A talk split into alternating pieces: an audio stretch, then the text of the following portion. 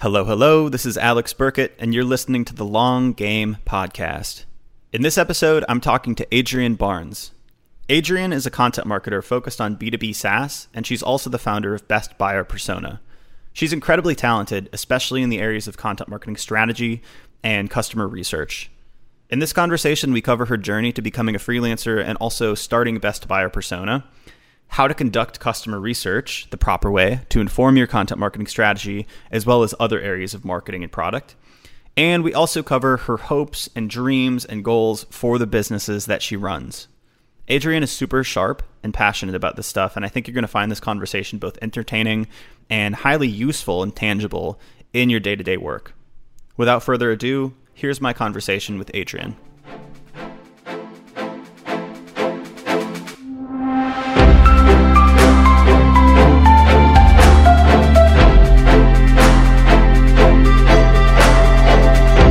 I wanted to ask you, you're, you're in Texas, right? I am. I'm in Fort Worth. Nice. Have you always been in Texas or are you from Texas? I am mostly. I mean, like it wouldn't count, but I was born in Oklahoma and we moved here when I was four. So pretty much, yeah. So basically a lifelong Texan. Yeah, lifelong Texan. I've really thought about moving and we've had lots of opportunities where it's like maybe we'll go to North Carolina, maybe we'll go to Florida. And at the very last minute, I'm like, no, here's where it is. This is where I'm staying there's something about this state that just keeps you here. I'm in oh. Austin now and I've been here for seven years. I plan on being here for two years, maybe. Yeah. But every time I think about moving anywhere else, there's just this question in my head like, where else? Like, where else? What's better? exactly. And I've been other places. Like, I love to travel. Travel is one of my favorite things. And I don't even mind long term travel. I'll stay a place, you know, a month or so. But everywhere else, it's like, that's great. It's just not, it's not Texas. It's not, and this weather we're having this week, I mean, I'm sorry, 80s in July in Texas. What That's incredible. I'm I we just had a picnic outside with the kids because I was like, we have to enjoy this. This is a beautiful day. um, what's the most Texas thing about you? Probably my wardrobe. I'm gonna be real honest. I have um, I'm not wearing it now, but pretty much every t-shirt I have that has print on it is the state of Texas and a Texas saying. I have one that's Texcellent. I had like just I love yeah and y'all i say y'all with uh, no remorse without abandon. Before it was cool to say y'all. That's you're just going to hear that from me. So people would cringe and be like oh you from texas? You just said y'all. And i'm like yes. I, I, think it's probably the the best uh i don't know. Plural it's, it's best, yeah it is. It's it's inclusive. It sounds friendly. I've uh, co-opted it. It felt super strange at first because i'm from wisconsin initially but now yeah. i try to use it all the time and i love it it's perfect. And then you've got all y'all and y'all's. I mean, it has its own forms and all y'all is hilarious to me. It's like a double plural. yeah. But when you're here, you're like, oh, y'all is like a smaller subsect, and all y'all is like that the whole group. Are all y'all going? Is everybody gonna go? So yeah, th- that's probably the most Texas thing about me. That's funny. Yeah, I keep oh, thinking. I mean, when I'm you travel, farmer. Oh, oh sorry. That's pretty. Yeah, yeah, yeah. No, that's that's pretty Texan. When when you travel, you get like a very quick perception or quick judgment from somebody when you say you're from Texas. And I don't know exactly what those things are that people think in their heads. Mm-hmm. I would mm-hmm. imagine it's something like cowboy hats, cowboy boots, guns, barbecue. You know that kind of yeah. thing. Yeah, yeah. And I think a lot of also political affiliations. Mm. You know, they mm. automatically assume they know every policy and politic that you agree with or disagree with um, which is interesting because Texas is probably the most purple state. I don't know all of the things, but we're very diverse, lots of huge metropolises. So, yeah, it's definitely interesting, or just, you know, kind of country backward, that kind of thing. But hopefully, I think I think that perception is starting to change with tech moving to Austin and more people being like, oh, actually, this is a really cool state to be in, and the people are cool. Yeah, I think so. Um, so you run a freelance business and you also run um, a buyer persona business. Are those yeah. the same thing, or do you delineate those in any any concrete way, or how do you approach like your work nowadays? Yeah, so I have A and B B two B SaaS content marketing consulting. That is basically the freelance business. That's my content strategy. Um, I stopped writing for clients last year and really leaned heavy on content strategy, and that's been going really well. Um, mostly that engagement looks like I'm someone's content lead. So I kind of mm. come in before they're ready for a full time hire, but they know they need content and they're trying to fill that gap. That's where I kind of come in. Um, usually they're three to six month engagements. And so that's that freelance business. And then I, I do, I have a hard line with the best buyer persona. And that I'm dreaming is going to be a small consultancy with maybe like five people. Everybody kind of has their own um, roles to play and strengths to lean into. Um, and that is where we do a lot of market research, like buyer intelligence, digital intelligence analysis, and create these huge but effective and actionable buyer personas. Do those ever overlap? I know that buyer personas can be a bit broader in terms of their utility, but they often do coincide with content marketing. So, yeah. do you often find you're uh, utilizing kind of both of those arms of the business? Um, Absolutely. When you yeah. do content marketing? Yeah, it mostly starts with the buyer persona. So they'll hire me for a buyer persona. They want the research. And then once I've given them all of the data and said, like, this is how you can use it, these are the words your clients are using, your customers are using, uh, you know, the buyer persona also leans into media publications and, and social media that people use and different ways to uh, actually use the buyer persona. Then they're like, oh, hey, great. All that looks really good. Now, can you help us create a strategy now that we know all this? Can you go and create us a content marketing strategy? So that's happened quite a few times where they know they need the research and then that kind of leads into a content marketing strategy, but they're not, it doesn't always happen. It, it, they play well together, but they can be um, separated and exclusive to each other. Gotcha. That makes sense. Do, how do you, how do you define a buyer persona? Um, just to like step it up on a higher level? Yeah. So I love that question because um, a lot of people do it a lot of different ways. And I'm being told from like standard conventional marketers that what I'm doing is not right, is not a buyer persona. And I've just kind of adopted this way of thinking because of my content marketing background. Um, so, when I say a buyer persona, I really do mean one document that will inform how your buyers behave, why they buy, and uh, who they are. So, it really answers all those three questions.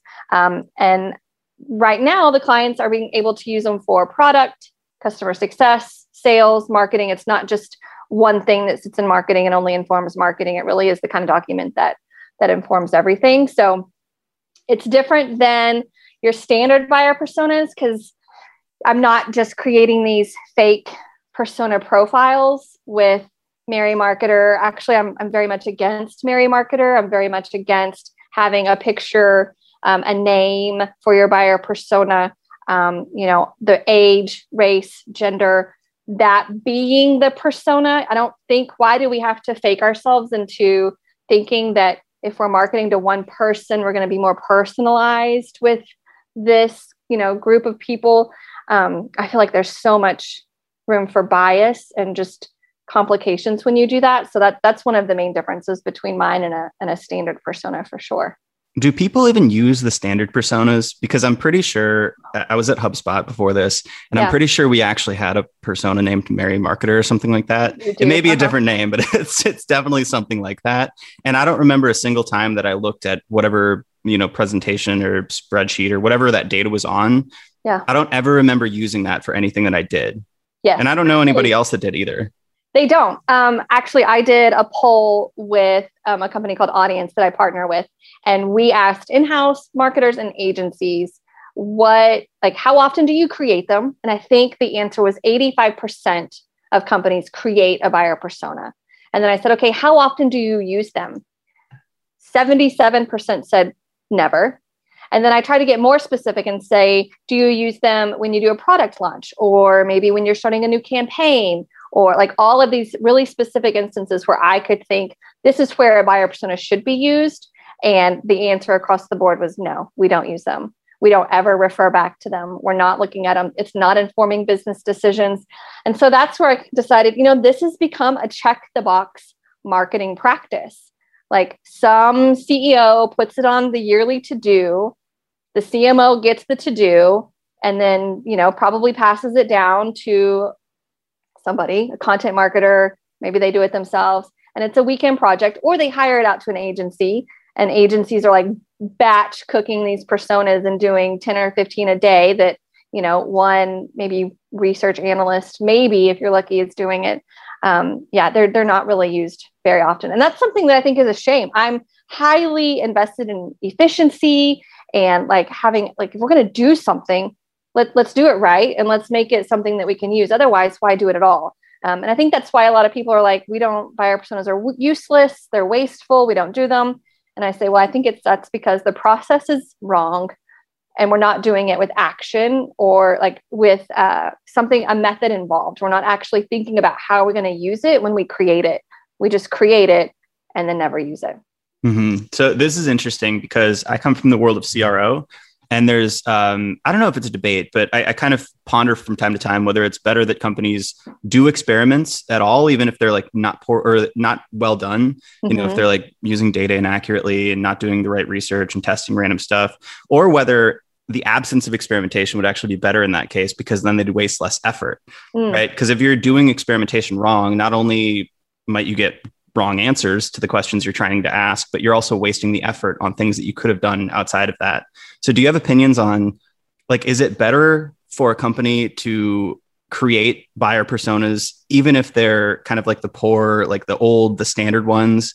Or is it better that they just don't do it at all, given those two options? Yeah. If those are the only two options, um, I mean, think about it. You know, at least think about who are your best buyers, put something together. Um, I don't think you have to follow a template though. Like maybe if you're really just going to sit down and you don't have time to interview customers, you don't have time to send out a survey, you don't have time to talk to sales, you don't have time to review sales, like gong calls. Um, I mean, that's a, I think, a rare circumstance. But if that's someone's situation, sit down and think about like who the buyers. I think that'd be better than not doing anything at all. Absolutely. Mm-hmm. Yeah, because I guess the process itself, you're probably going to learn some things, even if you never use those, even if you never uncover them again. Like you're yeah. probably still going to learn something about the process of, of learning about customers. Absolutely. And I like to say it doesn't have to be one huge project that you stop everything and sit down and like, okay, team, we're working on the buyer persona and this is six weeks of our effort and all of that stuff. Or you hire out a consultant like me. It could be where you just say, I'm going to get on the phone with a one customer once a week. And at the end of the year, we're going to have a really solid buyer persona. But it might it'll take you longer because you'll be going at it slower, but you'll be able to use those insights just as well as anybody else. Mm-hmm. What, uh, when done correctly, what is the utility of a buyer persona um, or the process of building a buyer persona, especially for content marketing? I know you can mm-hmm. use them mm-hmm. for sales and product and design and everything, but how does a content marketer actually get use out of a buyer persona? Yeah, absolutely. So in my buyer personas, I have a slide that I call frustrations and aspirations and then other ones where I have um, what I call relational keywords. So those words that your customers are using about your product, right? So the frustrations becomes for me, that's our how-to content if they don't know how to do something, I need to teach them how to do it in my content marketing. So it, it really does create a clear connection line between this is what our customers don't understand. This is what I need to teach them. Um, aspirations or delights, if they if they're bragging on something, if they're like, this was so great, we love this, that's a case study, that's a mm. testimonial. Mm. That's, you know, you can turn around and turn that into all kinds of things. Um, really constantly while I'm having these interviews, especially when I do, because I do what's also called a reader persona for my content strategies. So it's a much smaller buyer persona. It's maybe five or six interviews. It's not the full 20. But every question I ask, I'm linking it to now what kind of piece of content could that be? It's either this is a how to or a how we. I know mm. that was Allie's. She said rather than saying like this is how to do it, we go and get somebody else, one of our other customers who's been an, uh, an expert in this, and we're going to share how they accomplished it. That was genius. And I immediately put that into effect um, for some of my clients, and the content went off great. So that worked out really, really well to be able to share someone else's story, but still sharing how to be successful with the product. Um, very cool. Nice. So you said this is a reader persona. This is a separate thing than the the general buyer persona. Mm-hmm. Yeah, the reader persona sits in my content strategy uh, offering essentially. So it's because this is already a part of my skill set um, what I like to do is start every content strategy with original research. So I don't start with keyword research or um, you know just basically googling. What I really do or seeing what the competition is doing. I go straight to our customers, our buyers, and I ask them just questions like, "Why are you using our product? What did you love? What are you still struggling with?" Those kinds of uh, job to be done type questions, um, and their answers directly correlate to what kind of content you'll see in the 12 week strategy from me. Mm, gotcha. So, does the reader persona is that part of the process that you would use to build a overall aggregate buyer persona, or are those two separate artifacts, if you will?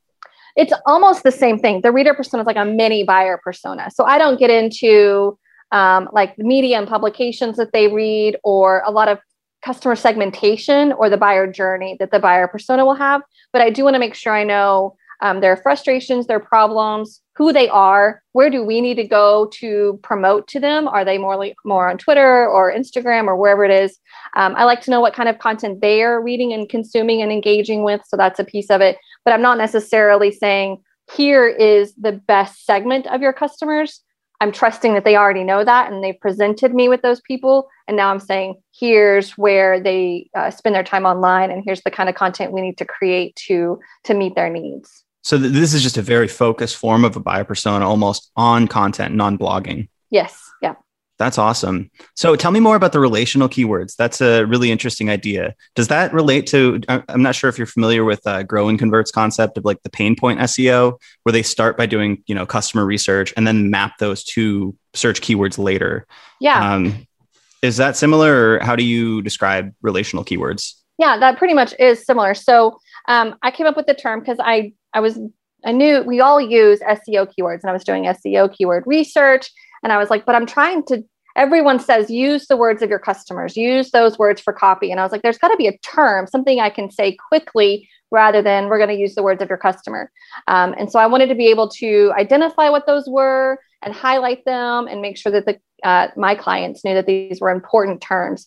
Um, and so it just kind of occurred to me like, oh, relational, because they're showing the relationship between the company and the client and their customer. So, for instance, I, I use the sneaker and shoe example. If you are, you know, a designer shoe store and you've created shoes, and then you do this research, and all of your copy on your website is shoes, and they're beautiful and shoes and shoes, and then um, you do all these interviews, and you realize your customers are calling them sneakers.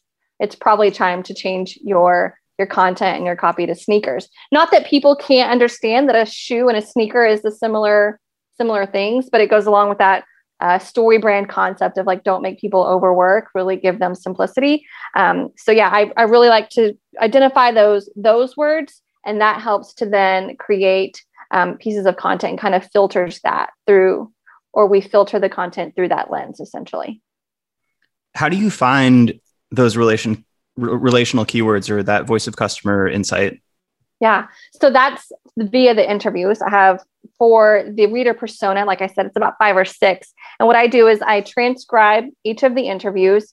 Um, I will copy and paste and move the topic. So if I ask a question, like I said, I know that the question is tied to a problem or a piece of content in my head. So I highlight the topics that I'm asking, pull out questions or pull out the the quotes, the responses from the customers, put it underneath the topic that it belongs to. Then I do word clouds. So each topic will get pulled, put into a word cloud, and then it becomes really clear and simple like, oh, these were the words they used the most. This is the word that's most defines their problem. This is the kinds of language that they use when they're uh, discussing how happy or pleased they were with the product or what they still want to learn or just different things like that. It becomes really, um, it's kind of fun and it becomes very clear the, the language that they've used. Gotcha. Do, do these things, so I can see them working in two different ways, right? Like these things could translate directly to a keyword or a topic. Like if you find, for instance, that somebody's talking about the problem areas around, um, you know, maybe they're a marketer and they don't understand how to interact with customers live on their website, right? So mm-hmm. that could mm-hmm. be an interesting article about live chat or chatbots or something like that.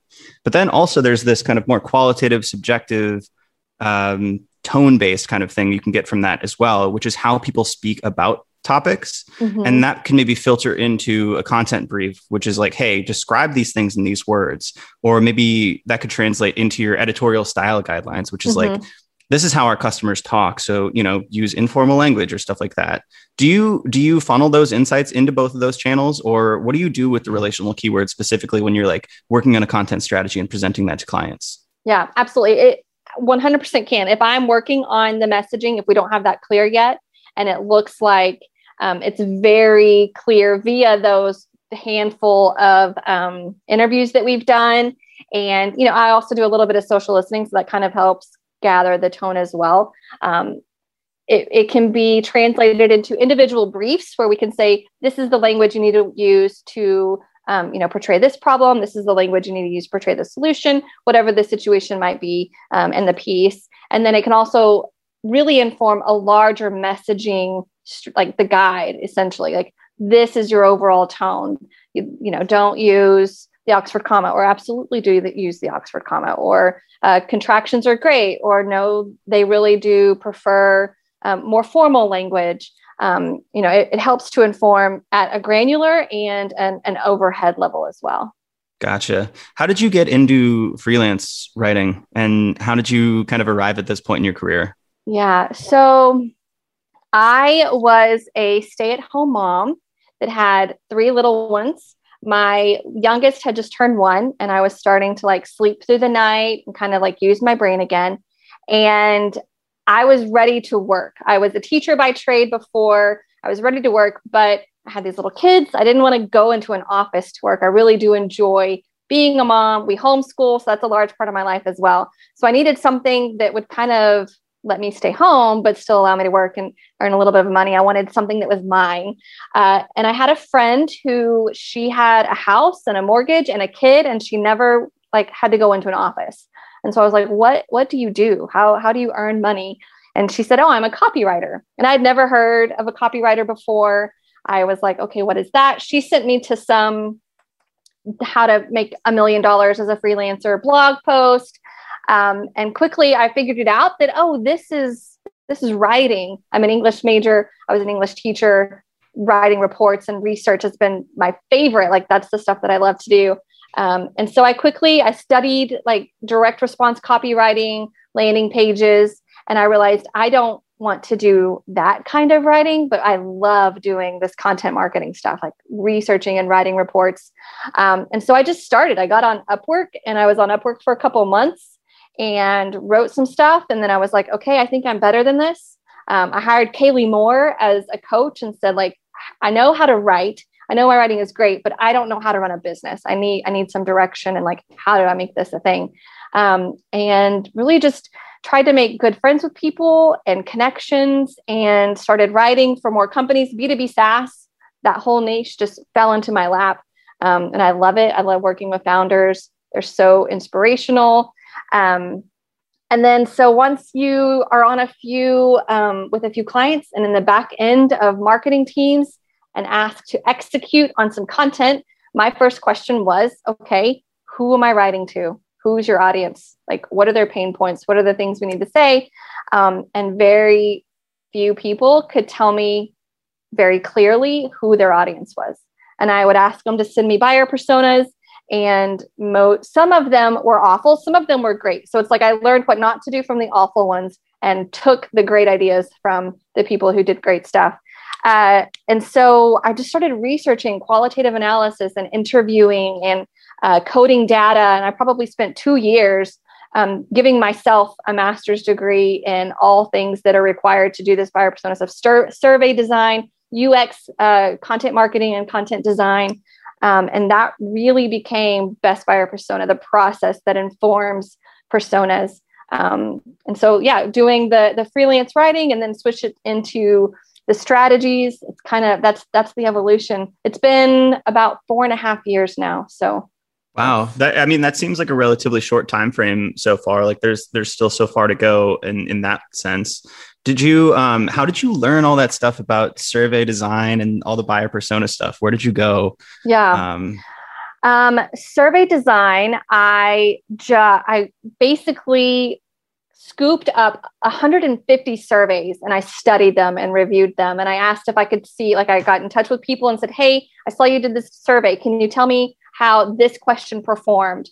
Um, I read a lot about um, like UX design, just being mm. able to really formulate words and questions. And surveys are really in particular because you have to, they have to be balanced, they have to be um, fair, they have to make sense to somebody else the question has to make sense with the the type of answer you allow so are you asking a rating question or a multiple choice question or all kinds of things. Um, that one was really interesting. I asked people to send me their surveys and then i would just ask them like hey how did how did this go? What what was great about it? What failed? Um, and that was fun. And then just doing. I did i asked a lot of surveys. I sent out surveys for various things and and learned uh, via practice. For the um, qualitative and quantitative data analysis, I basically picked up any book I could find on how to interview. I was reading from uh, oh, social social workers, basically mm-hmm. the people who do um, like social work, scientists. I was reading from journalists, um, other kinds of who is like just product research people. I've got um, just enough research by Erika Hall by my desk just tons, any information I could find out there. Um, I took a few free like online courses just to figure out what are the basics of a good interview. How do you gather data from people? How do you ask a stranger questions and get some accurate answers? So it, it was it was a good process and i'm still learning i don't want to you know ever feel like okay great i learned all there is to know about all the things like there's always something to learn yeah, that's that's badass. Um, I think that survey design is one of the hardest things that I've I've had to do. I used yeah. to do that a lot in terms of like conversion research, and I, I, think I learned in a similar way through largely UX professionals. But then I also I studied journalism in school, and I feel mm-hmm. like that gave me sort of a mental model to always seek to ask the questions that are going to provide the most rich answers and follow up on those. So I felt like that was an interesting framework as well. Yes. Um, why did you study English? oh, why did I? Okay, so I'm a nerd, and I'll, I'll tell you about. I'll give a story about why I'm such a nerd. Last night I was on Twitter, and somebody asked a question about what's are the the most books with the beautiful prose in it, and so everyone's giving book title recommendations and author recommendations, and just the words they were using to describe the books. Just like my heart melts, and I get so excited. I love reading. I love researching. Um, I'm the kind of nerd that really, when I was an English teacher, before I had kids, I had was my second year of teaching, so I was like, okay, now I'm bored. What what should I do now? Um, I thought I was going to go to law school, so I wanted to go to law school. Um, it sounded amazing to like research and just be sitting at a desk with stacks of books around you, you know. And one day I was at the table with my husband, and he was like, "So you're going to be a lawyer? Like this is cool." I had I had, mind you, my LSATs scheduled. I was ready to go. And uh, I was like, no, I don't want to be a lawyer. I'm I'm still going to be a teacher. I just want to go to law school. And he was like, Hey, hey, babe, how about we find another way for you to research and not go $100,000 into debt? That might be cool. So it's like, Oh, yeah, okay, that's probably true. Um, I just, I love it. I love learning ideas and talking to other people about ideas and and yeah i get i get romantic about it it's just my favorite no, that's awesome. So I, I ended up as a journalism major. Actually, it was a specialty called strategic communications, which is like advertising PR type of thing, but in the J school. But for about a year, I was going to double major in English and business. Yeah. And English was always my favorite subject. And I think if I could go back and study something again, it would probably be an English lit degree. Mm-hmm. Um, and I think it was because I well, one loved reading, of course, you know, F. Scott Fitzgerald, the whole 1920s expat community. Like I loved yes. those books. Um, but I also had teachers early on that I felt like gave me a lot of support and encouragement. And they were, mm-hmm. it was two English teachers in particular. Was did, did something like that kind of nudge you towards that as well? Um, I'm guessing with your career as well, being a teacher yourself. Yes, absolutely. So I was actually an education major at first. I was going to teach. I knew I didn't want to teach kindergarten but I was like, oh, I'll probably just teach, you know, middle school or something, kind of a generalist teacher. They, the way you can do it in Texas is you can have a generalist education uh, certification, or you can be very specific if you're going to teach high school. Um, and I was in sophomore English at Texas Wesleyan University, and it was a class. We were a small university, so it was a class of maybe like 20 something.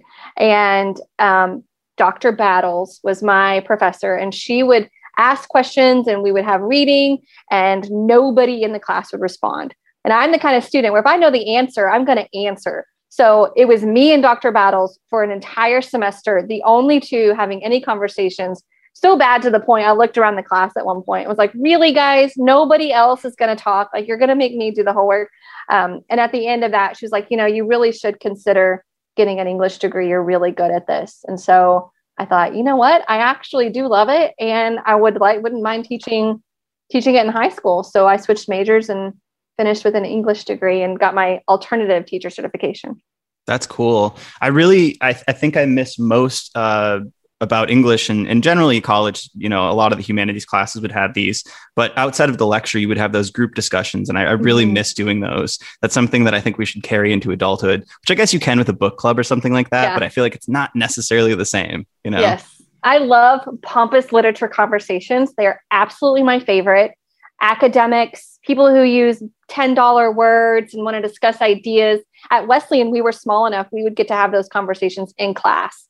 So that was the majority of my class time was reading a book and then talking about it. And I was like, how do you not love this? How is this not the most amazing thing ever? Just to read wonderful literature, the canon. I mean, we went through like pretty much what anybody would consider the canon and then just talked about it with other interested people. Did you early on get to go through like the different frameworks or lenses with which you can analyze literature? Like uh, you can look at it through a deconstructionist lens, uh, economic, like Marxist lens. Like there's all these kind of different ways you can like read into a text and like read different messages and symbolism and stuff like that. Yeah. Did you guys ever cover that stuff? I think so, a little bit. It's been a it's been a bit now since I graduated, um, but yeah, a lot of mostly some of my classes were either economics lenses or feminist lenses. We tended mm-hmm. to be to run um, in that kind of vein of of looking through the literature for sure. We yeah we we read one single book and looked at it through a feminist lens, a Marcus Marxist slash economic lens, uh, deconstructionist, and a couple others. I can't remember all of them either. But the reason I ask is because it sounds like you've taken the similar approach of I don't want to say skepticism, but looking at something from multiple angles with buyer personas right? You've yeah. got this artifact and this process that exists, and most people take it at face value. But it seems like you dove in and said, wait, wait, wait, what are we trying to do with this? And like, which aspects are actually aligning with the utility that we, we think we're providing and which ones aren't? And it, it sounds like you, you've taken that almost deconstructionist lens to the work you do in marketing and also yeah. the teaching aspect of it too. Yeah, absolutely. Um, and I honestly wouldn't have connected that, but it, it's true. I have a, a sense of just efficiency. I really want things to make sense. If it, if we're not, if it doesn't make sense, if we're not using it, why waste time? Why waste four hours even doing it? So, yeah, absolutely. I wanted to make sure that every line of information I put into a buyer persona is going to inform something. So, it's either going to imp- inform a product development or a new feature or how customers' success can help and support a customer on a call or how a content marketer can take this and say, okay, oh, I've now got 28 ideas that I know, like pieces of content I can now execute on and go off. I mean, because that's where it originated for for me was I would get Mary Marketer, 28, lives in the city, is a you know a marketer who struggles with technical implications, um, has a cat, wants to be Wonder Woman, and uh, loves ramen noodles. Now go create 15 pieces of content that's going to support her, uh, you know, market to her, reach her in the best, most empathetic way. Like you can't. That doesn't tell me anything that I can now use to inform a content strategy. So that's why I was like, we got to do something better here. Do you think that that this experience of you know possibly just synthesizing and reading a lot of information and scrutinizing it in different ways, do you think this has made you a better than average kind of bullshit detector? I don't know. I don't or know. Is that the Texan in you? Or I mean, um, you know, I I, bullshit detector that might be challenging because I have a tendency to trust people a lot. It's more information. Like, is this information bullshit or are, are we smoke and mirrors? I'm I am very adamant about being transparent and in my own business. Like, I don't ever want to perceive myself as like better or greater than we are. We are where we are. I know what I know. Um, and those are things I'm, I'm okay saying, like, look, this is where we're, we're strong and where my strengths are. Um, but I'm also good saying, nope, I, you know, I'm not good at that. So bullshit detector, perhaps, um, it really does. I want to make sure that I'm looking at things through a lens that's just gonna make sense and be actionable and and is helpful. Like why why not be helpful in a way that that people are going to use? I feel like if you've got a better foundation of who your buyers are, we're then going to be able to market to them in in a more empathetic way. If I'm trying to say these millions of people are actually like one person, they look like one person, I'm lying to myself and I'm creating crap. Okay, I'm not, I don't want to say it's crap for them, but I'm creating content for them that's not going to fit who they are because I've pretended that, you know, 150 million people look like one Mary marketer who's white and 28. They're not. There's a bunch of people in that segment and we need to honor that. We need to acknowledge that. And then can we start to create stuff that's actually going to be useful to them? Yeah it sounds like there's this prevailing principle of you know if we're going to do this why don't we do it right yeah 100% like why why not though? Like why not do it right? Are there other things outside of buyer personas that in the marketing space content marketing maybe specifically that frustrate you or you think they're misguided or you think they could use a resculpting in the same way that you've done with buyer personas? Sure. Content for content's sake like we just we have to publish once a week so let's do that. Well says who who i mean i don't know as a customer there's not one product i use and i use quite a bit to run both businesses that i'm like oh i need to check their blog every single week. Like i'm just anxious to hear what you know typeform has to say or what hubspot said this week or what calendly is doing. I don't. If i have a problem i'm like oh i need then i'll i'll go to them and i'll try to figure it out. Um, but it's rarely that we need content for content's sake. It needs to serve a purpose. It needs to have a means to an end um, yeah so i think so. Definitely in content marketing there needs to be some just understanding and efficiency. I think we get in a bubble we as in just marketers in general and we're working hard on products. We love our product. We're ready to do this work and we kind of get in the bubble where it's like of course people are going to want to hear what we have to say. Like we worked really hard on this and this is good. It's good high quality stuff. I'm not saying stuff is crap. It's really good. Um, and so of course people are going to want it. But it, it's harder to say but do they actually want it? And what do they really need? And that that's where um, knowing them better comes into play. Mm, 100% it all does come back to kind of know your audience um, and and that's like a guiding principle you can use for so many things. I have two quick mini rants to complement that on the um, the publish content for content's sake thing. One and we're both content marketing professionals right? Like i run an agency you run a business um, but i think we, we can there, there's this thing that I saw. It was a tweet uh, a long time ago, I think from Joe Pulizzi from Content Marketing Institute. And mm-hmm. he said, like, he wouldn't buy from a business if they don't have a blog. And I'm like, well, that's, I mean, I would definitely buy from a business if they don't have a blog. Like, I'd buy my dish soap and all that stuff, yeah. you know? So there's this general principle of like applying one it's like a Maslow's hammer, right? Like if mm-hmm. you all you have is a hammer, every problem's going to look like a nail. Yeah. And I think like this this is broadly applied in content marketing when you get you you've got this mimetic effect of like your competitors are doing content like this, this industry is doing content like this, therefore we have to do the same thing. Yep. But it's like nobody stops to think like do customers even care if we write about this stuff? You know, there's this like very high level just like should we even do content? And then there's the second level rant which is this this uh you know content as like a publication or you know your mm-hmm. your blog is a, a, library not a publication concept from animals and if you've got 20 blog posts and you're doing an seo play some brands will wait and be like all right we've got to publish one at a time one per week or something like that and it's like well what are you what are you trying to do like if you're trying to go for organic just publish them all like yeah. nobody's like waiting you know like a, a, a HBO series for like the next episode on the edge of their seat. Just right. give them the content, you know? Absolutely. Yeah. I'm not sitting by like twiddling my fingers, just waiting for their launch date of, you know, whatever blog post. I agree with that, uh, like 100%, especially where, um, I mean, to your first point, it, it's important to just wait, what was your first point again? I'm sorry. I did have this concept that like everybody needs to do content or everybody needs to have a blog. Otherwise, nobody's going to buy from your business. Right. It's exactly. on its face absurd. And I don't know if I've never looked, I mean, the tools that I use, I don't know if Calendly has a blog. I don't know if Typeform has a blog. I don't know if Fireflies.ai has a blog. I have no idea because it's never mattered to me purchasing, um, you know, their product and using their product. It's, it, it is, it's an interesting thing and maybe it's self-centered and maybe it's just you know us thinking that we've been told you have to do this over and over again i mean content marketing institute you know like joey's got the book but to your point kate said that the other day kate bauer said um, you know if the, the quote if you're a hammer is everything a nail i find myself asking that question all the time am i being the hammer here am i being the hammer here because uh, through my eyes interviews and surveys could fix everything. Any business problem you have, let's do an interview. Let's do some interviews. Let's figure out, let's send a survey out. Boom, we'll have all of our answers there. But that's not necessarily the truth, right? Like it's complex. There's a lot of nuance. There's things that need to go on.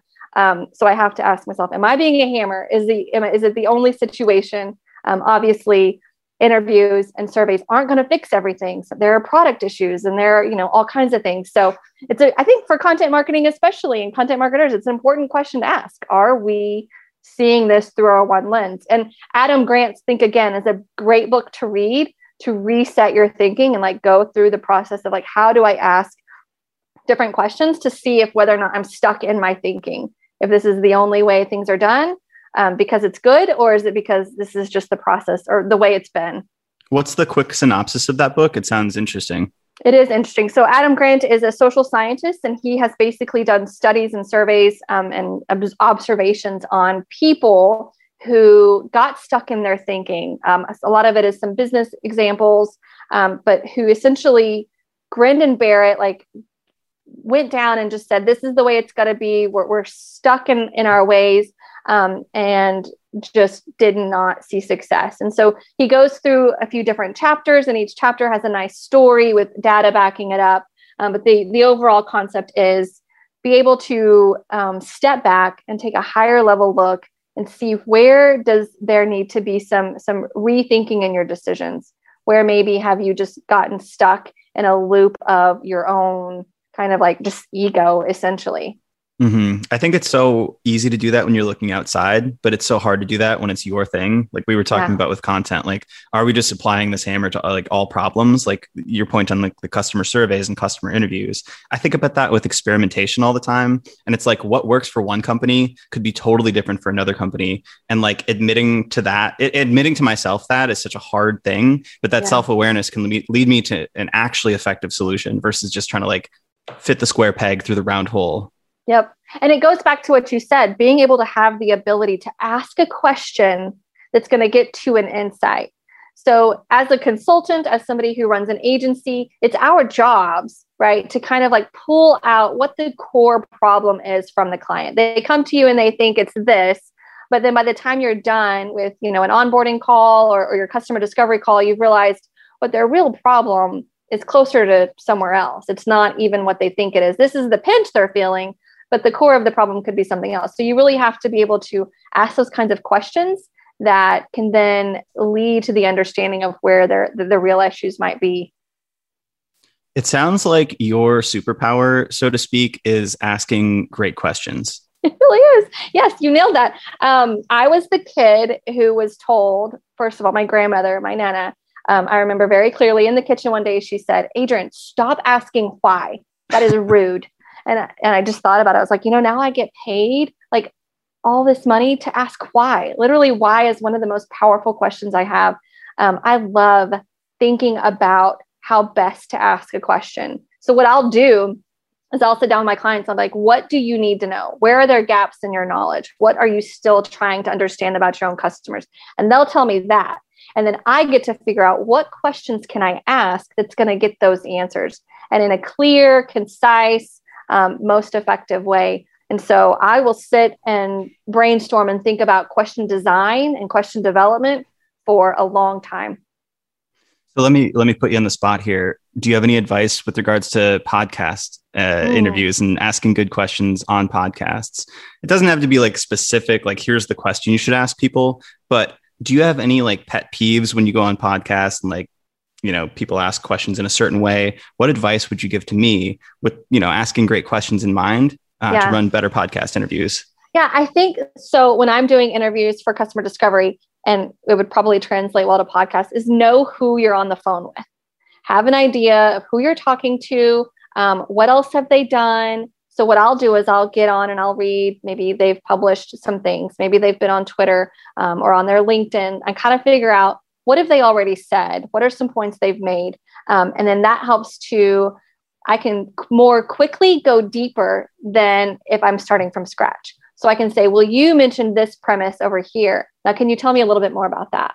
Um, that, can you tell me a little bit more about that question? Mm-hmm. Is my favorite and the most powerful. Um, one that Michele Hansen said she's about to release a book on qualitative question, customer development, discovery, um, I think it's called Deploy Empathy. I just that's a big plug for her. Um, I pre-purchased it, so I'm excited about it. Uh, she says to if you're hearing an emotion, so maybe your podcast interviewee is is telling about a, a hard time or a challenge or something like that. To empathize with their emotions. So, wow, that sounds like that was hard, or that sounded very challenging. Hmm. Would you mind sharing that experience more? Or would you mind telling me more about that? Um, having that uh, empathetic response where you're validating their feelings, they're safer, they're more comfortable. You get me. Now I'm going to open up a little bit more. Um, that's always, that works really well in all kinds of interviews. Yeah, that's that's great advice. I love the one on following up on uh, what somebody just said and kind of like digging in deeper. I think that's something when I go on other podcasts, if it's like well, actually, like it's kind of a pet peeve of mine when I get a, a, list of questions that people are I they're going to ask, and then they just run down that list. Oh, I'm like, yeah. I, I, could have just written this out for you, you know. Mm-hmm. But also, like, there's oftentimes a lot of gold nuggets in the things that you say, in the responses, in the in between points between the questions that you can kind of like veer off that path. And I think that's scary for an interviewer, or really anytime you're in a conversation that's um, you know less less uh, informal or less friendly um, you know like it's not like a, a drink at the bar or something right. because then you're like all right well what happens when we go off this path but i think having that courage to kind of go you know down the winding path you sometimes get more interesting insights. 100% and that's what i find and actually i just spoke with an interviewer um, today and i said you know we create a list of questions but it's not a script. I don't ever expect if if you are on question number three and the customer takes 20 minutes to explain this question and, and they're going deep in their storytelling, let them go. Those insights are going to be far better than if you were like, okay, great. Now, um, my next question is, da, da, da, and I've been on interviews like that where you know they just have to check through their checklist. Very similar for podcasts. Listening is really hard. And so that's going to be one of the most important things. I say if you can listen and actively listen to the interviewee, you're going to be able to ask follow up questions or secondary questions um, in a better and more genuine and curiosity way. Like, just be curious, just be a curious person about their experience and let that kind of lead the conversation. I agree. I think you're doing great. Thank you. That's very meta we've gotten here. Is there, again, to, to double down on this, is there, um, is there a way to get people to open up uh, like when people when in, in like a customer interview and i think this is really relevant to a podcast like you find sometimes people are giving stock replies like things mm-hmm. that they kind of they're expecting you would like to hear um, yeah. or like stock answers and that that happens in podcasts quite a bit you can hear it even on like some very professional very popular podcasts and i think a goal is to really get more honest truths both both from a podcast interview and from customer interviews you don't just yeah. want to hear what they think you want to hear. So, do you have any ideas on on how to open people up when you may be getting those stock responses? Yeah. So, one of the best um, little tricks that I use is at the very end. Maybe I've got five or ten minutes left. Um, and maybe the interview's just been kind of dry and short. Like they're just like, I just want to get this over with. Um, I ask them, so is there anything else I should know? Is there anything else that you'd like to share? For a customer discovery interview, that's where they'll end up giving me the greatest insights, the most concise language. I mean, that little question does really, really well. Um, also, I found that I don't come in cold. So when I'm scheduling interviews, and like for instance, with the podcast, like you did, you were asking on social, we were tagged in. So we were already introduced. It wasn't just like you cold uh, emailed me and out of the blue. So what I like to do when I'm setting up customer interviews is the client will then introduce me. So maybe they've got um, you know somebody that they've been emailing within the company or a company influencer who's well known. I'll have that person intro me. So I'm coming in warm. They know who I am. I'm coming in with the the authority and the cosign from someone that they trust. So that usually is able to start off the conversation um, with an easier kind of way. And I also let them know I can't, you know, I'm here. I want to hear what you're doing. This is the the purpose of this thing. Um, and then if they kind of go off on, you know, this is the problem and can you fix it? I can't fix anything. So that kind of gives them a little bit more freedom to be free and um, explain their real grievances in a in a more, I don't know, trustworthy way because they know I'm not with the company. I'm not trying to fix their problem. I'm just going to take all these things to the company and say, now here's how your people feel. So that that t- tends to help uh, open up the conversation and, and keep things going. Nice. So it's really like an uh, idea of architecting a safe environment. And then also, I love that question. Um, is there anything else you'd like to share? Anything else I should know? I've often veered away from that in podcasts because sometimes it's a little open ended. But I wonder if that's something that you know I could incorporate, and then you just get an interesting explosion of honesty or something. Yeah, it works within context. So within the buyer um, customer discovery interview, they know what I'm trying to do. We're talking about one particular product, one particular company. So that is usually where it's like, oh, yeah, you forgot to ask me about whatever, whatever, whatever, or you didn't ask me about this, or I wanted to make sure you knew this thing. Um, Whereas a podcast, you know, that may not be, like you said, it, it's very open ended. So if you were to ask me what else should I know, I'd be like, um, find um, me over here, or yeah, it would be challenging. It would be yeah, kind of put on the spot to think like, oh, what kind of interesting thing should I say right now? Like this is my last chance. Yes, yeah. Um, I was, and those what is most interesting about you questions? Like, I wish that podcast people would tell me that they're going to ask that question beforehand because when I get asked that question, what's the most interesting thing about you, or what books do you love? It's like blank. Like my whole head just is like I yeah, I get no, anxiety on those. I don't know who I am. I don't know what I've read recently. I don't even know. Um, I don't like the tell me about yourself questions either. Yeah, I don't know like, why. It's just like an awkward journey, like describing like where you like what do you want me to say? yeah, and th- those are the things where I just kind of go through like, okay, I have a I have a standard response. You you'll get my canned response if you're say, tell me about yourself. Well, then you'll get yeah, you'll get the response I've given 25 other podcast interviewers. so that's actually I have two things. One one I don't really do in podcasts, but I do in like if you go to like a leadership uh like camp or training or something like that, you always get put together with groups of people who all want to seem smart to each other. Nobody knows each other. Yeah. And even if you join a new company or something like that, or if you're meeting new employees, you often have this like frozen first response where nobody kind of want to wants to make a, a silly error or sound stupid in front of their new coworkers or something like that. So what I do is I just immediately say something silly, you know, yeah. or wrong, or like put myself out there in this ridiculous way, which kind of breaks the ice. And everybody else, you, you can feel this almost collective sigh, and they're like, oh, okay. All right, Good. I can relax yeah. a little bit, drop my shoulders. And I find that's really effective in group settings. And then on podcasts, I like to, um, there's probably a word for this or a phrase for this, but when people expect a certain order of questions, I like to do like a record skip and just send like a, a curveball. So it it sort of breaks your your system one brain and puts you back in system two, where you're starting yeah. to deliberately think through your responses because you're caught off guard. You're like, oh, I didn't I didn't think we're going there. All right. it kind of like re-wakes you up or something like that. Yeah. And it takes you off of autopilot. I love that. That's really good. And there's a totally different cadence with a podcast, right, than like a customer discovery interview. And I think I think podcast interviewing is is a challenge for sure because you're not just like looking because what I'm doing when I'm doing an interview for a customers, I'm looking for key insights. Like I know the kind of answers I need to be getting. Not that I'm feeding them to answer me in a particular way, but I know that there are particular insights we're looking to learn.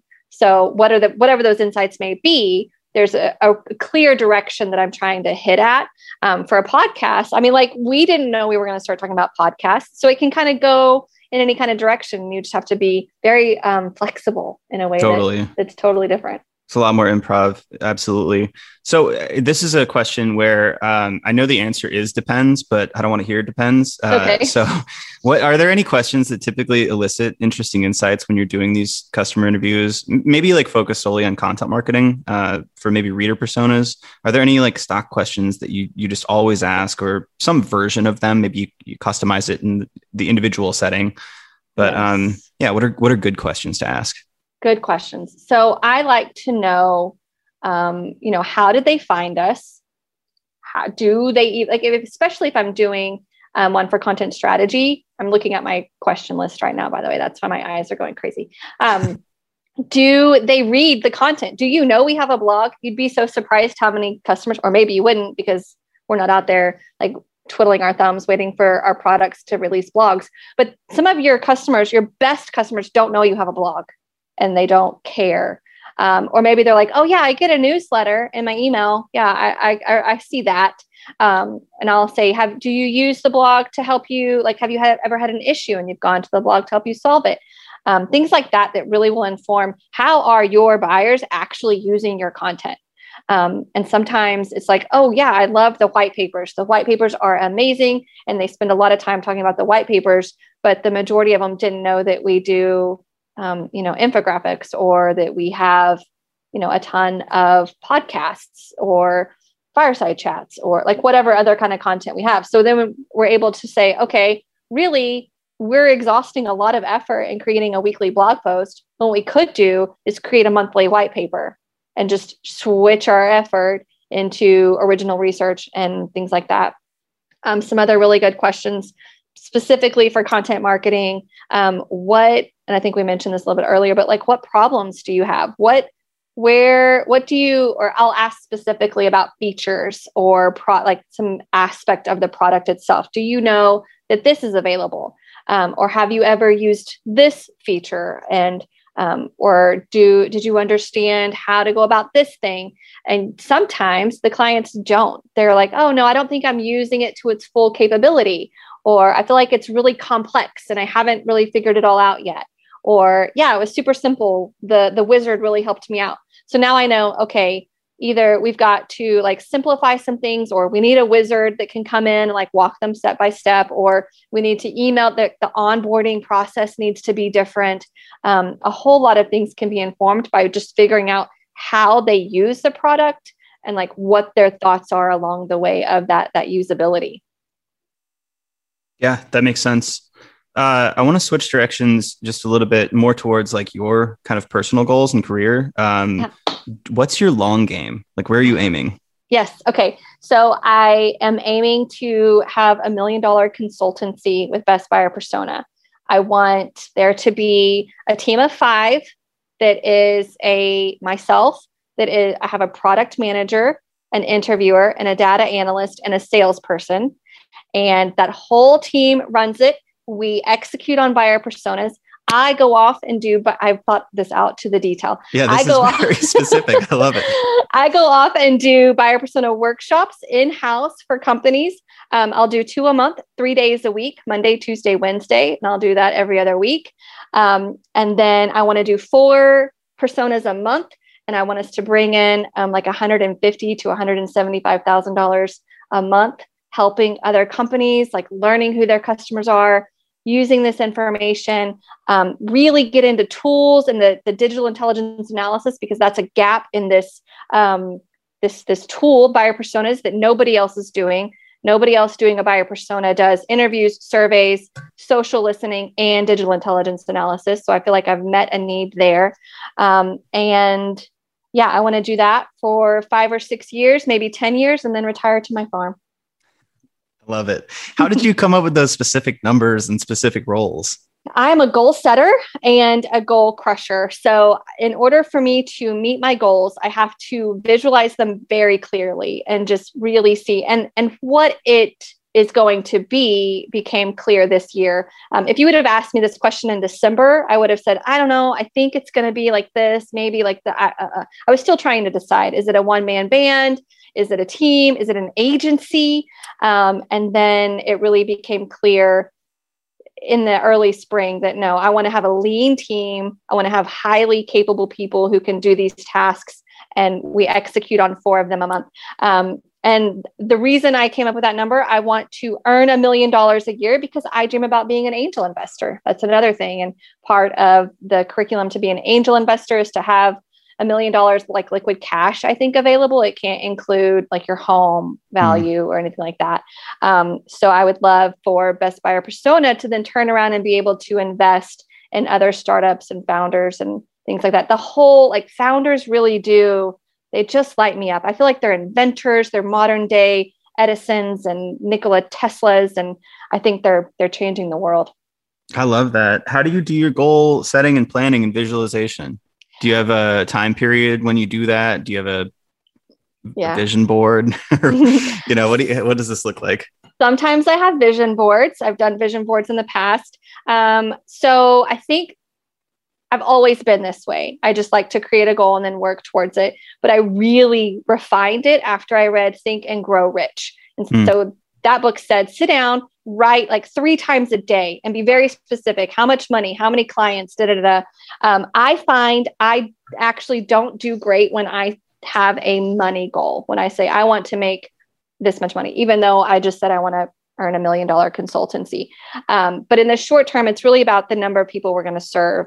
And i find that i choose better projects that way. I make better decisions that way when i'm really uh, leaning towards and the goal is growth and not just money. If it's towards money i tend to get a little uh I'll, I'll, you know you take poor fit clients and and things like that. So i have to be clear. I want to work with these kinds of customers. I want to help these kinds of companies.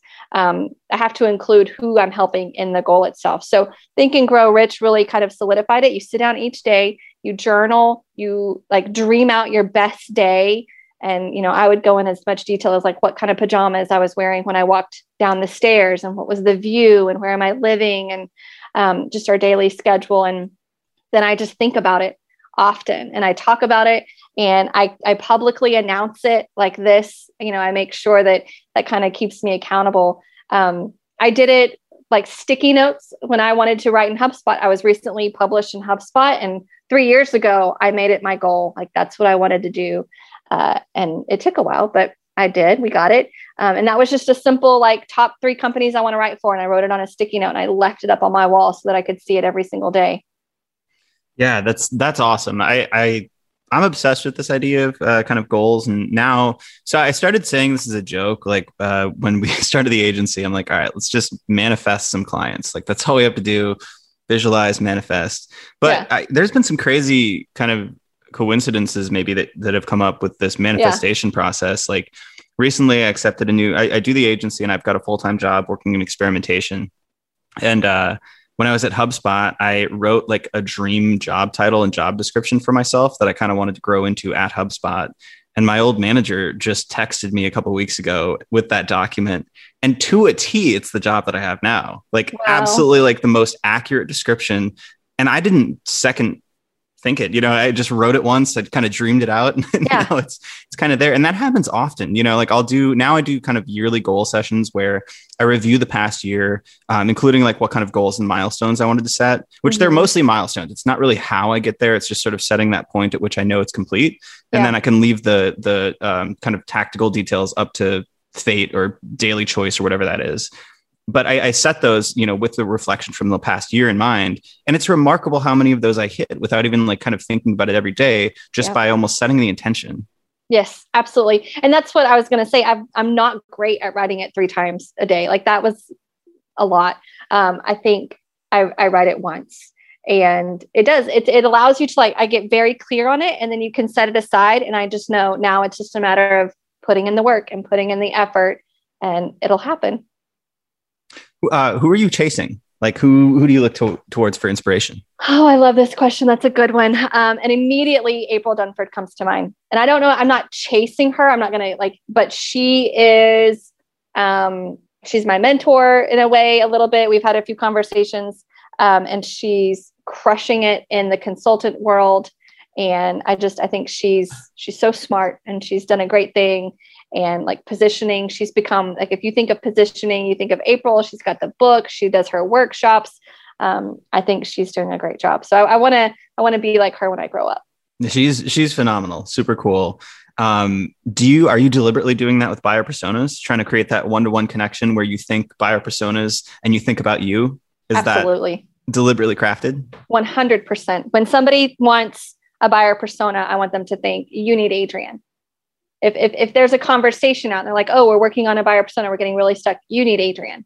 I mean, like wherever it is, Silicon Valley, New York, Miami, think of Adrienne. If you're thinking of your buyer persona, and it's starting to work. So mm-hmm. people are asking questions on Twitter about um, buyer personas or jobs to be done buyer personas, because that's really kind of what I'm preaching. Uh, and I get tagged in those posts. And that's so exciting to like think that I'm beginning to be associated with that product. Are you ever worried about um, getting that too attached to to your personal brand? In, in terms of like, I, I ask this selfishly because I have bifurcated my personal brand into the CRO and experimentation world. Some uh, set of my audience kind of knows me for that, and then there's the content side. And it's it's almost like I'm I'm that uh, donkey, right, between the the water and the food. So maybe yeah. I'm going to die of starvation and thirst. But I, I do worry um, because I've I've seen this happen um, in the past. Although I guess it's le- to a less degree um, over the long term. But with Peep uh, from CXL, mm-hmm. he had mm-hmm. spoken to me about how difficult it was to strip that badge of the CRO guy. Yeah, you know, now he's in a totally different business, or not totally different, but he's now you know marketing to product marketers and talking about positioning and messaging. Yeah. So it's taken him a lot to strip that label of being the A/B testing guru. Does that ever cross your mind, or is that something you'll worry about later, or how do you think about that? Yeah. Um, definitely worry about it later because that's really what I want. Um, and maybe, and so I, I, think of this often as when people say, like, you niche down, like, go ahead and that's what you're announcing, that's what you're talking about. But then maybe behind the scenes or when you're actually working with your clients, you're doing an array of different things. So, whereas, you know, I'm only talking about buyer personas and content strategies, I might come on and there may be a time where it's like, okay, we're actually doing just market research or we're creating buyer personas and content. Really, there's not much else I would do. It is buyer personas and content strategies, but behind the scenes with the clients. I mean, I've done as a content lead retainer, which is involved in the content strategies, I've done everything from like just filing stuff and organizing and content libraries and you know a lot of those admin administrative type type tasks that need to be done um, you know i do those as well but what publicly you'll hear me say i'm not going to sit here and talk about how to create a content library necessarily because that's not what i want to be known for i want to be known for buyer personas and content strategies um, but yeah, so for me, being connected to the personal brand is more about failure and success and it really being mine. Like if this makes it, that's great. Like I, I did something. And if I fail, it's because I failed, right? Like I can't go and say, well, you know, some it was somebody else, something else happened. It would be my failure. So that's mm-hmm. that's where having a personal brand is is concerning to me. Mm, interesting. I do think that the fear that at least I have is probably overrated because once you build up that personal brand in a given niche, like yourself with buyer personas, I, I, don't think it would be that difficult to step away and say, like, all right, now I'm like technical SEO or something. Like, I, I think it would take a little bit, but yeah. I actually don't think it would be that difficult once you've already built up your audience to switch to another thing, kind of like Peep did for the positioning and messaging thing. Yeah, and it's kind of what I've done just since December with buyer personas. Speak, I mean, Peep, the what kicked this off was I was on Wynter one of his mm-hmm. very first uh, chats, those little webinar things that he was doing or that he still does. Um, and it was, I, I pitched him three ideas and he was like, I like the buyer persona one, do that. And I talked it, and then people started coming in and being interested. And so, while the idea and the company started three years ago, really the the execution of it is very, very recent, like within the last eight months. So this is totally unrelated, but we stole that idea from Peep uh, for the Wynter Games series, and now we do something similar: the Omniscient Office Hours. it's it. like a monthly yes. webinar series. So if you ever want to give that talk on buyer personas at our event, we would love to have you as well. I would love to. I'm there. so, do you mind if I do a couple rapid fire questions here? Go for it. Let's see.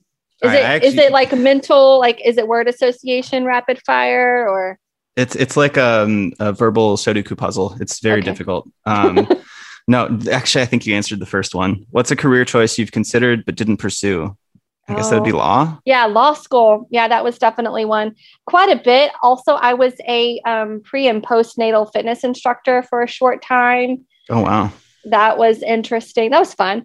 Um, and then I was also a food blogger for like six months, and that was also interesting and fun. So that honestly sounds fun. I know a couple people who have done it with Instagram and built up pretty big audiences in like their city.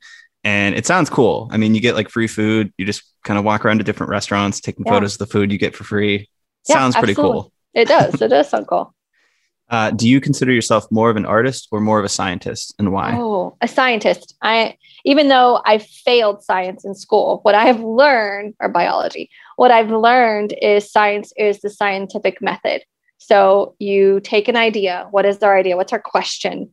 Then you gather your materials. What do I need to find out more about this question? And then you just do the thing. Like you're just doing an experiment. You perform your experiment and then you look at the results and you say, what happened?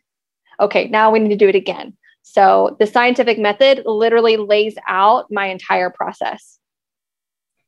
If you could create your own category in Jeopardy, what would it be? Would you mm. get every question right? Oh my gosh, that I would get every question right. Mad Men, 100% it would be Mad Men. I love that show. That was, I, I, watched that when I was in college, when I was studying advertising. So it perfectly coincided with kind of that career trajectory. I was obsessed with it. It's, it's so well written, every episode. I love Don. I love Peggy and Don's relationship. I watched it before I knew what copywriting was. I mean, I guess I was learning about it through the show, um, but I was more interested in the characters. And then I watched it later after having studied copywriting and I was like, oh, that's what we're doing. Okay. So like more lines were connected. It's it's an amazing show. I also, I mean, I love a, a Roger Sterling. You know, he's my favorite. But I, I think Jeff Sauer wrote this blog post on like how to structure your agency and like who to co-found it with, and he used Mad Men as like the analogy or example um, to say like you always need like the the purist, the artist, the person who like produces the great work. You need the Don Draper. Mm-hmm. You need the uh the wine and dine. You know the the person who brings in the business, gets the clients, keeps Pete. them around. You need a Pete, Pete Campbell and, and, Roger, right? Yes, Roger. That's and then true. you need the business person. You need the operations, the one who keeps the ship afloat, and that's the the Bert Stanley Cooper. Cooper, right? Yeah, yeah. Bert yeah. Cooper and it's it's so accurate like in the yeah. real world like we've actually i think we have some relationship like that at our agency and it, it really does run smoother when you all have that like superpower, that lane. Yeah. And hopefully everybody knows it and loves their lane. And like a Pete Campbell, like know your lane and love it. Absolutely. Um, is there a given role that you like to play best in your, your businesses in um, among those three roles? Yeah. Um, let's see, amongst those three, I think I can tell you the one I don't love is the business running person. Like mm-hmm. if I could just say somebody else invoice, somebody else manage like the the client issues or solve that challenge. I just want to like come in and do the thing. But I love I love running a business. I love it being mine, but that's probably my least favorite part. And my favorite part is um, just the the creativity, getting to think and strategize. The strategy part is my favorite. So the puzzle. You're Don, Don Draper yeah, I love it. I'm, I'm probably the same way with my aversion to the uh, I don't want to say the business side, but like I don't I don't even like counting money. Like I don't even yeah. like doing any accounting or anything like that. I like to just like get clients, do the work, and then like the bills will take care of themselves. You yeah. know. I'm the worst. Like I will forget to invoice and it'll be like four days later. And I'm like, oh yeah, I should like, I need to get paid. Getting paid is good. Um, it, yeah. Setting fees and rates Oh, budgets and all that stuff. I hate it. like usually my husband is a great partner for me for that because I'll be like, okay, this is what I'm thinking. And he can say, no, no, no, no. And then I, I also have some other male friends who are in the business and I'll say, okay, here's what I'm thinking. How, you know, is this a good rate? And they'll be like, no, Adrienne, you there it should be more than that. Usually that's the answer is like, here's what I charge for that. Um, yeah, so I would it would be cool, but I don't want to I don't want to be anybody else's employee. Like I, I really like running my own thing. So it's just kind of like, okay, this is a part of it and I've bucked up and gotten it done. So but is it my favorite? No, not really. For sure. Which talent would you most like to have? Oh, like in the world talent. I would love to sing. I sing all the time, but I'm awful at it. So it'd be nice if other people enjoyed my singing as much as I enjoy to sing you would be shocked how many people answer that question with singing, including myself. Like I, I think that would be my pick too. Yeah, I mean something that's so naturally driven too. It's like you, you can learn to a certain degree to hit you know notes and and have better timbre or whatever the words yeah. are. But at a certain point, you're born born with the voice and the vocal power that you have. So it's like that would probably be the best like magic wand like wish for just an amazing voice you know absolutely absolutely I've, i like when i was little i would sing in concerts for churches and stuff and you know, at the end it would be like, oh, just good, good job, kind of. Like I was so off key, everything was awful, but I was a kid, so they were happy with it. Um, yeah, that would I would for sure love to do that. Love that one. What uh, blogs, podcast, influencers do you love to follow right now? Hmm, influencers, blogs, podcasts do I love to follow? Um, I am really impressed with what Rand Fishkin is doing with SparkToro and like trying to change some uh, terms in the marketing world. As someone else who's trying to do that, I get how challenging it is. Um, I don't actually like podcasts. I have to be very intentional with, so it's not like I just kind of sit down and stream a lot of podcasts. Um, and let's see what else. Influencers. I mentioned Rand. Um, oh, Michael Bretto. I don't know if people know him, but he is like a tools guy. He's he does um, an agency and he's on LinkedIn. He knows so many of the different like digital analytic analysis tools and um, he he's doing some pretty cool things too. Nice. Is there anything else you'd like to share? um, yeah, just I for content marketers especially, I think you know maybe if the one tidbit, if we could say this is what we'd like you to take away from today's chat, it would be to to step outside yourself and ask, am I being the hammer to a nail situation? And and really trying to identify the strategy that you're creating and is it serving your actual audience or is it serving your in-house team? Is it serving like you guys, the company, or is it serving your people? I love it. That was a powerful ending. And also, obviously, you should tell people where to find you online. Oh, sure. So, um, bestbuyerpersona.com is that website. And then um, adriannicole.com is that one. And I'm on Twitter too much at Adrienne Nicole. So I'm there. I'm on LinkedIn as well, but if you go over there, it might take me a while to find you. Awesome. Well, thank you, Adrienne. Thanks, Alex. This was so nice.